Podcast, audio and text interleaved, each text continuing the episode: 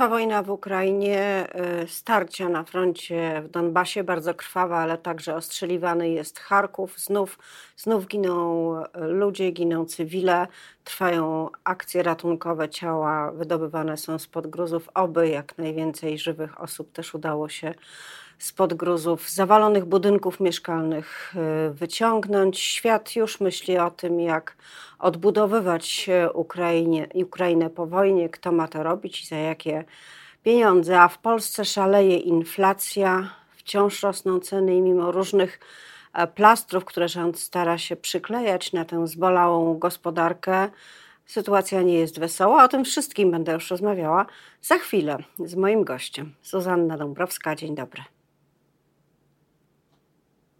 Moim gościem jest senator Koalicja Obywatelska Marek Borowski. Dzień dobry, panie senatorze. Dzień dobry, witam.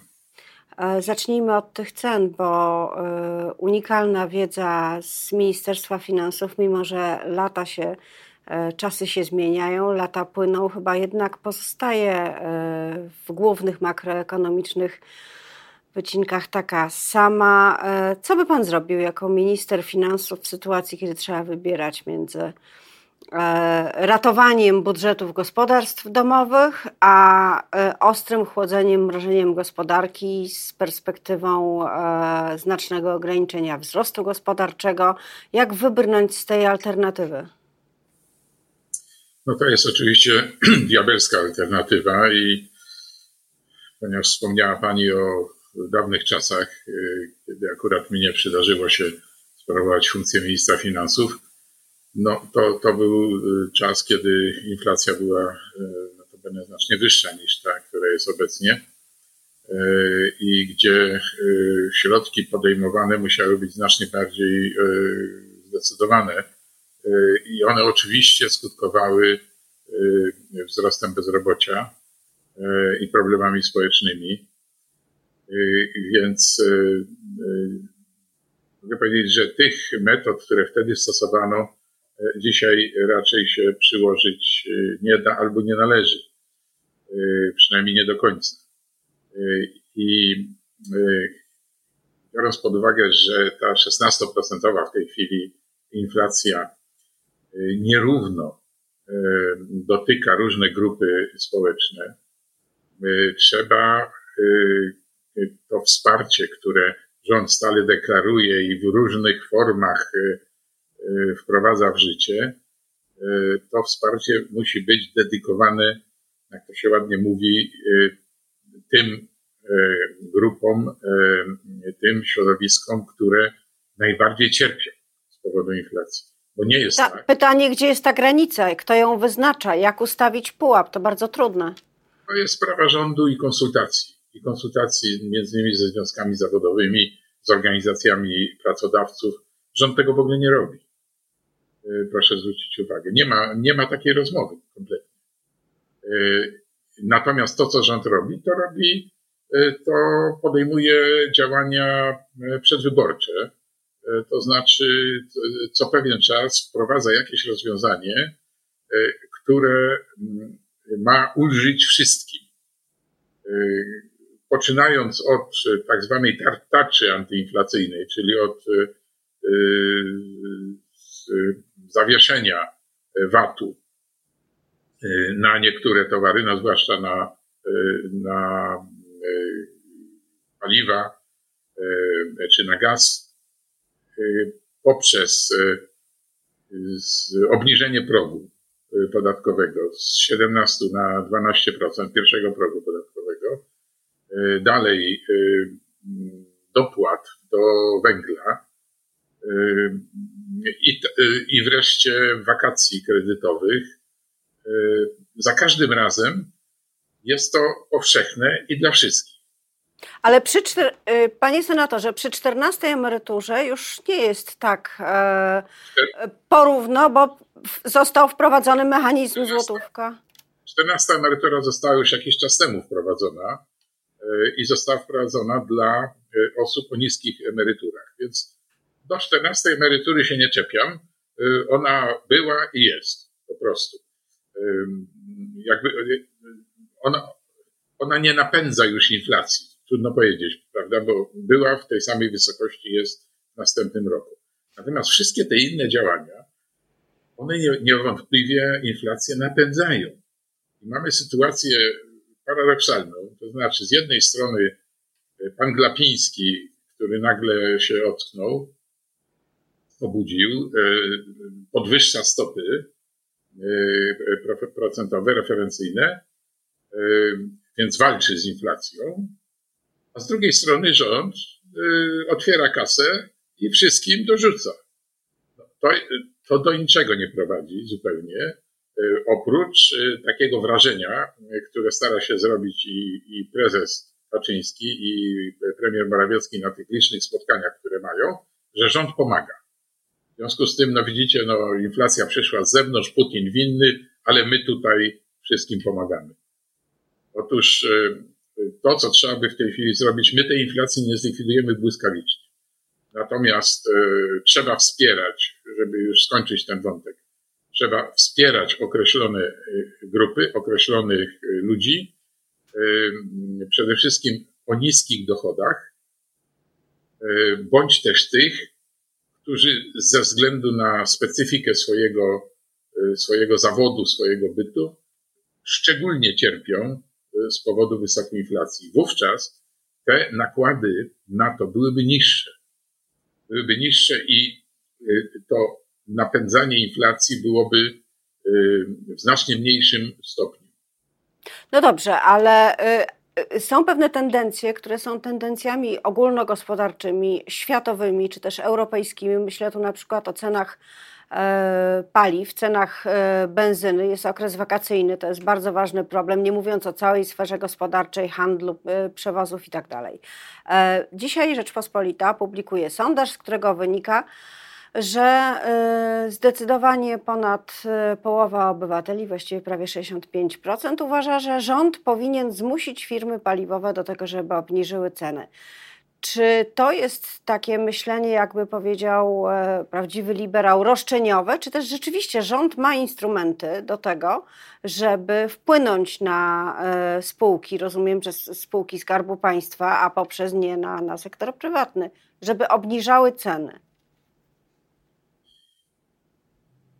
Mogę powiedzieć tak, że y, ten rząd od samego początku głosił taką tezę, że gospodarka została y, nadmiernie sprywatyzowana, a nawet rozkradziona y, i że oni to wszystko odwrócą, będą nacjonalizować, będą przywracać narodowi te cenne srebra narodowe. I jeśli chodzi o przemysł, no, to tutaj wiele nie zrobiono, mówiąc szczerze. E, poza tym, że e, obsadzono spółki Skarbu Państwa e, krewnymi i znajomymi królika. Natomiast zrobiono coś w obszarze banków.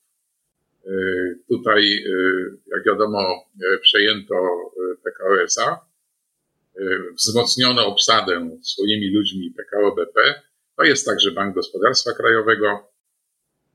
E, w związku z tym e, okazało się po tych wszystkich działaniach, że ponad 50% tego rynku bankowego jest w rękach państwa. No i teraz pytanie, czy państwo coś tu może zrobić, czy nie może. Jeżeli chodzi o paliwa, no to mamy e, oczywiście potentata w postaci Orlenu. No i promocja, promocja 30 groszy na litrze na wakacje czy można coś więcej? Bo rzeczywiście stało się tak, że inne koncerny, także zagraniczne, prywatne, e, patrząc na e, tę promocję orlenowską, e, wymyśla różne inne patenty na to, żeby ceny obniżyć, inne swoje promocje, nie dla wszystkich. Tutaj pewne działania mogą być oczywiście podjęte, ale po pierwsze ceny ropy akurat zaczęły trochę spadać. W związku z tym Trudno powiedzieć, czy te 30 groszy to jest e, wynik tego spadku naturalnego, e, czy też to jest jakiś e, szczególny podarunek, jaki pan prezes Obajtek zdecydował się nabywcom paliw zrobić. Fakt jest faktem, że Orlen realizuje wysokie zyski. W tej chwili jest rzeczywiście tak, że producenci tych wyrobów, które no, pochodzą z, bezpośrednio z surowców, z przerabiania surowców energetycznych, realizują wysokie zyski.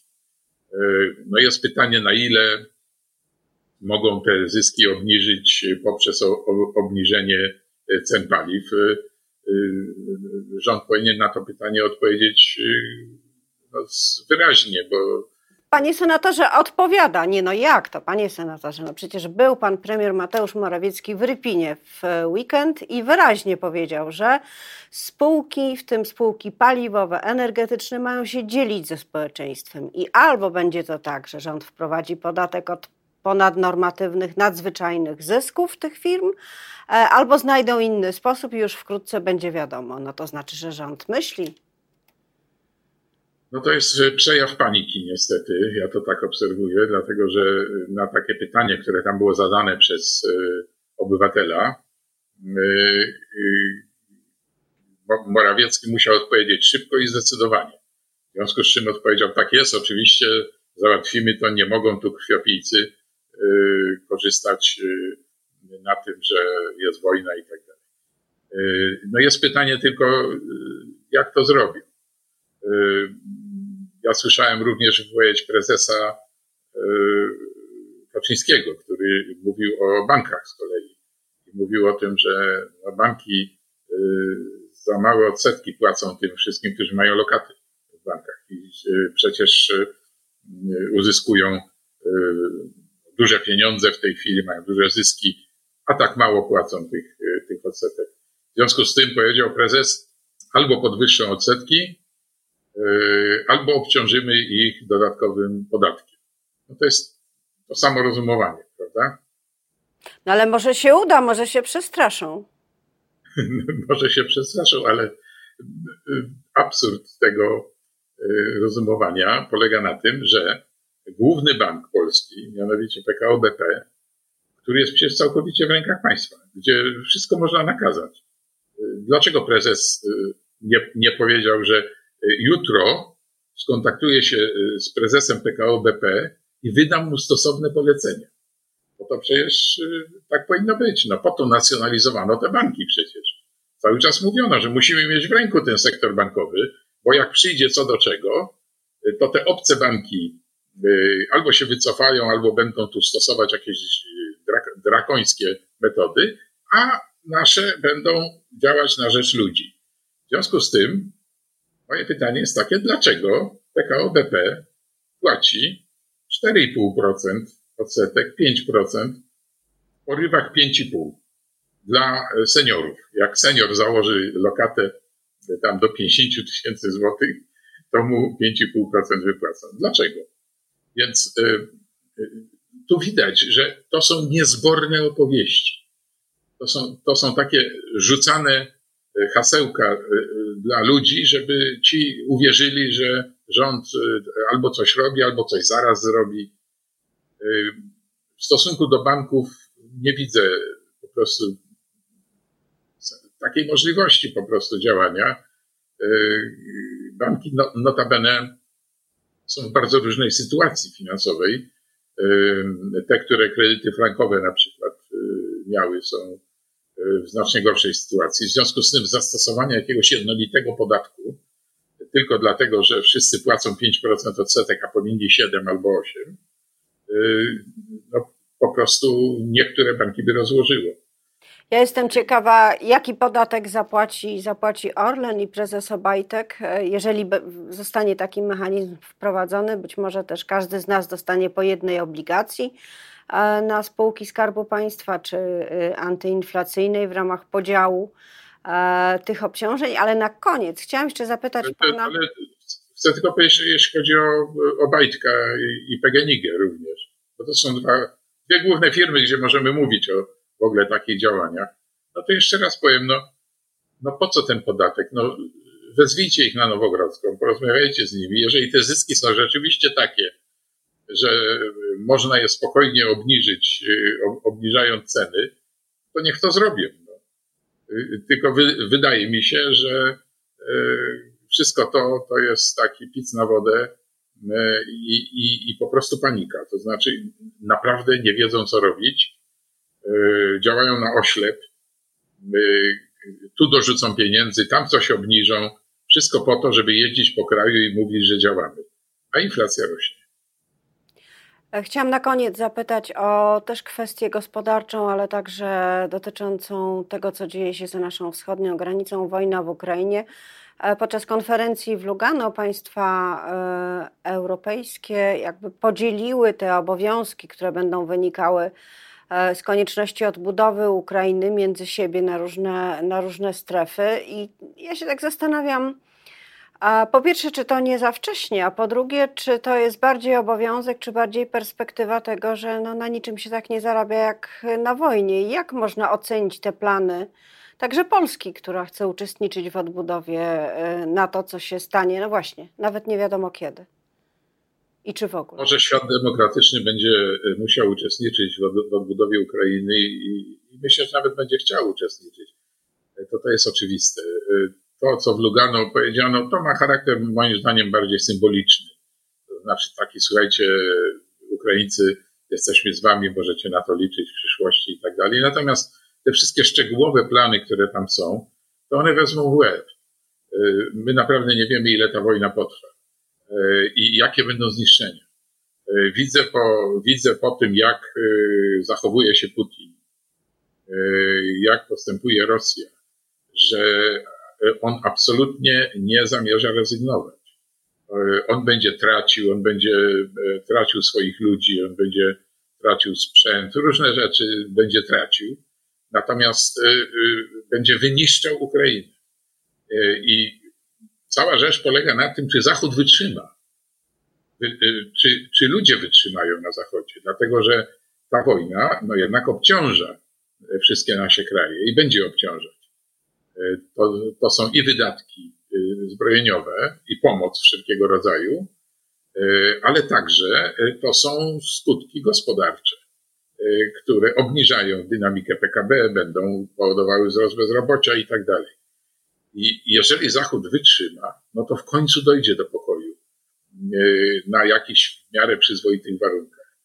Natomiast Putin liczy na to, że Zachód nie wytrzyma. I zostawi Ukrainę samą. Znaczy, będzie dążył do pokoju za wszelką cenę, znaczy za utratę terytoriów, za, no krótko mówiąc, żeby tylko był pokój i spokój. I, I oczywiście wtedy się okaże, jaki kształt ma Ukraina, co, co jest do zrobienia. Na razie te podziały typu, że ten kraj się zajmie Odessą, a tamten się zajmie, nie wiem, e, Charkowem i tak dalej, no to moim zdaniem są trochę trochę przedwczesne. Notabene zdaje się, że w Polsce przypadł Donieck, co trochę mnie dziwi, bo Donieck jest zajęty przez Rosjan i mam poważne obawy, kiedy uda się go, czy i kiedy uda się go odzyskać. Więc na razie, tak, na razie skupmy się na tym, żeby jak najbardziej efektywnie pomagać e, Ukrainie, a, a z tym są pewne problemy niestety. A to już jest niestety osobny temat. Nie na dziś. Bardzo dziękuję za tę rozmowę. Moim gościem był senator Koalicji Obywatelskiej Marek Borowski.